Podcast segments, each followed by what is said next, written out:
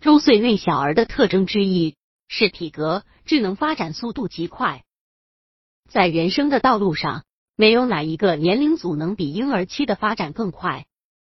娇嫩、软弱的小宝宝身上蕴含着巨大的发展可能性，因此，很多学者认为，早期教育应从婴儿开始。婴儿的感觉机能、运动机能、思想意识已开始萌芽，能形成一定的条件反射。如果在这时进行早期教育，会收到良好的结果，促进幼儿智能的发展。怎样促进婴儿智能的发展呢？百度搜索。慕课大巴，下载更多早教资源。首先要锻炼婴儿五官的感觉和知觉。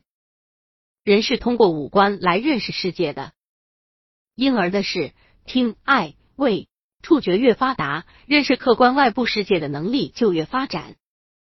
所以，父母应及早给婴儿提供声音、形状、颜色、气味等各种刺激，有目的的进行锻炼。每天的锻炼。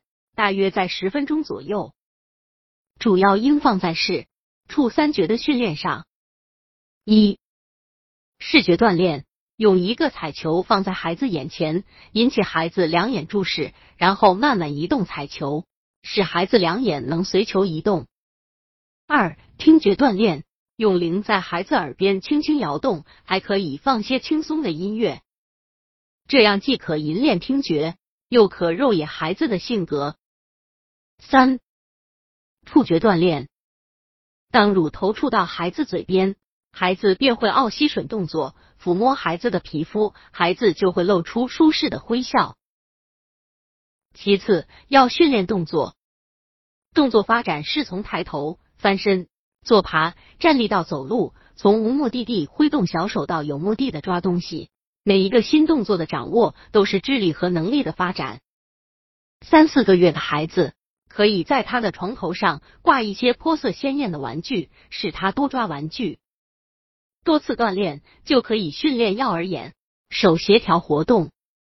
五到六个月的婴儿可以训练他们抓住成人的手站一站或做跳跃动作。